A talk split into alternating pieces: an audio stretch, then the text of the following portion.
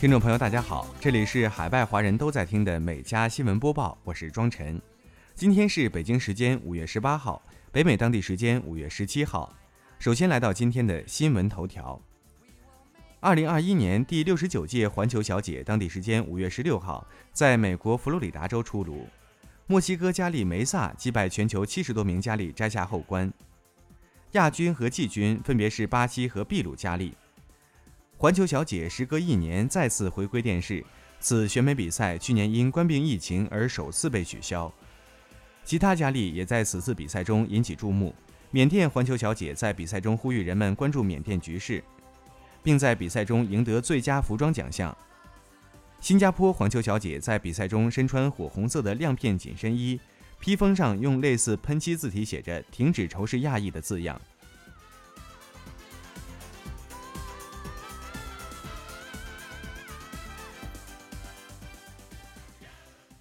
接下来进入今天的焦点新闻，在疾病控制与预防中心发布放松口罩令后。多家商场、超市、餐饮品牌、娱乐场所开始颁布新的防疫规定。继沃尔玛、好事多超市后，星巴克大众超市和佛州迪士尼世界相继更改其防疫政策。星巴克则在其官网宣布，自五月十七号起不强制完全接种疫苗的顾客佩戴口罩。迪士尼世界则表示，自五月十五号起，游客可以在户外公共区域选择是否佩戴口罩。据国会山报报道。美国最大的护士工会全国护士联合会称，担心在新冠疫情期间，新规会给病人、一线工作者和护士带来危险。该联合会执行主席说，最新的指南没有科学依据，不能保护公众健康，并且威胁到全国各地病人、护士和其他一线工作人员的生命。我们现在仍处于二十一世纪以来最致命的疫情中，不是放宽保护措施的时候。我们对疾控中心的做法感到愤怒。据报道。美国纽约一名八月大男婴于近日注射第二剂辉瑞新冠疫苗，成为全球最年幼完成接种两剂辉瑞疫苗的人。据悉，美国联邦政府现行仅批准十二岁以上孩童接种新冠疫苗。该男婴参加了辉瑞药厂针对五岁以下儿童的新冠疫苗临床试验，早在三周前已经试打第一剂疫苗。男婴父母表示，儿子施打疫苗后状况良好，没有过敏或其他副作用出现。加州大学系统在最新发布的一份声明中指出，在与学生团体达成和解协议后，加大系统将在其十所高校的招生或奖学金评定过程中不考虑 SAT 和 ACT 的分数门槛。该公立大学系统中包括加州大学伯克利分校、加州大学洛杉矶分校等全美最受欢迎的大学。根据新的和解协议，2021年秋季及2025年春季期间。申请者的 SAT 及 ACT 成绩将不再被考虑。不过，获得录取的学生所自愿提交的考试成绩可以用于替代某些课程。反对标准化考试的麻萨诸塞州非营利机构 Fair Test 上月宣布，一千四百多所大学将不再要求申请2022年秋季入学的学生提交标准化考试成绩，占全美本科院校的百分之六十以上。近日。包括谷歌、亚马逊、苹果、微软和 Twitter 在内的三十家公司和组织联名上书华盛顿联邦地方法院，要求捍卫 H-1B 签证持有者配偶的工作权利。谷歌等公司在递交给法庭的文书中称，废除 H-1B 签证持有者配偶的工作权利将对受影响的家庭造成破坏性的打击，并且将对美国公司的业务造成损害。谷歌公司负责法务的副总裁凯瑟琳·拉卡贝拉说。H4 EAD 计划影响了超过九万名 H4 签证持有者的工作授权，这其中有百分之九十都是女性。疫情大流行已经严重影响了女性的平等就业，而终止 H4 EAD 计划将会使情况变得更糟。据报道，当地时间五月十六号下午，一列装载化肥的货运列车在美国爱荷华州西部里附近脱轨起火，现场浓烟滚滚，直冲云霄。报道称，大约三十节火车车厢脱轨堆叠在轨道上起火。此外，这些车厢的一端还在冒出大量浓烟。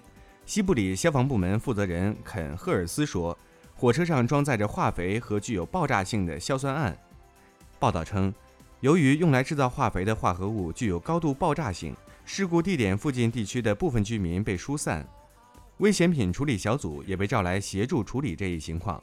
西部里行政官员安德森称，目前还没有人员伤亡的报告。据悉，西部里是一个人口约为三千人的小镇。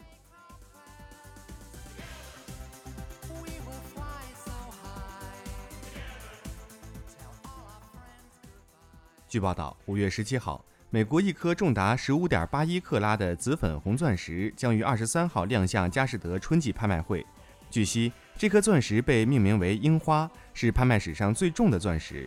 樱花可能打破拍卖会史上最昂贵紫粉红钻石的记录。钻石部门的负责人亚历山大表示，仅钻石的大小已经使它十分罕见，而且这个钻石还如此美丽。据外媒估计。这颗钻石可能以三千八百万美元天价售出。据报道，当地时间五月十六号，加拿大多伦多埃托比科克发生枪击案，造成一人死亡、三人受伤。当值督察威廉姆斯说，身份不明的人开着一辆黑色轿车进入大楼的环形车道，接近停在魏罗里奇路二十二号前的两辆车，随后向车内的人开枪。威廉姆斯还说，现场大约开了一百多枪，尚不清楚双方是否发生了交火。嫌犯在事发后乘深色车辆逃离现场。报道称，警方在抵达现场后发现伤者，一名伤者在被送医后死亡。此外，附近建筑物上留有子弹痕迹。目前没有嫌犯的相关消息，嫌犯人数不明。警方呼吁知情者提供案件相关信息。近日。美国肯塔基州一名男子驾车向东开往蓝莓公园路，在限速每小时七十英里的路段，车速达到每小时一百四十三英里。肯塔基州纳尔逊县警察局接到命令，立刻出警追赶该车辆，但警方追了很久也没有追上，直到男子车辆汽油耗尽停在路边，警察才将该男子抓捕归案。报道称，该男子四十七岁，名叫史蒂芬·阿尔福德。纳尔逊县治安办公室在社交媒体上写道。该男子被警方追逐了很久之后，汽油用尽，将车停了下来。但阿尔福德停车后拒绝下车，当地治安官和警方共同将他抓捕。阿尔福德已经被送往纳尔逊县监狱，罪名为超速、拒捕、鲁莽驾车、不正当超车、牌照模糊等。目前，警方正在寻找目击证人。据报道，近日在美国马里兰州一个购物中心，一名男司机停车时一边吸烟一边使用免洗手液，随即引发燃爆。根据当地消防局直升机救援画面，可以看到燃烧中的汽车不断冒出黑烟，火苗从车窗窜出，火势非常凶猛。很快，这辆车就被烧成了废铁。这名司机第一时间逃出车内，被紧急送往当地医院治疗。他的手部和大腿内侧轻度烧伤，无生命危险。报道称，此次火灾是由于烟灰碰到了免洗手液引发的。免洗手液内含大约百分之六十至百分之七十的酒精成分，属于高度易燃产品。美国食品药品管理局建议，最好在通风场所使用。若在汽车上等密闭区域使用，应打开窗户促进通风，直到免洗手液干掉。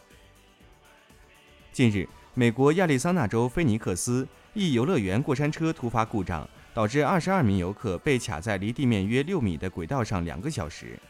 据报道。菲尼克斯消防部门的救援人员用几个梯子将被困的游客一个一个救到安全的地方。其中一名游客克里斯托弗说：“车上有很多孩子，非常害怕。有一个孩子，我一直抓住他，因为他太小了，自己抓不住。”十二岁的约瑟夫·阿尔马雷斯说：“我差点摔倒，这很可怕，因为我们不是从一个梯子上下来，我们不得不从一个梯子跳到另一个梯子。目前，所有被困乘客都被安全救下。”一些人受到了惊吓，但没有人受伤。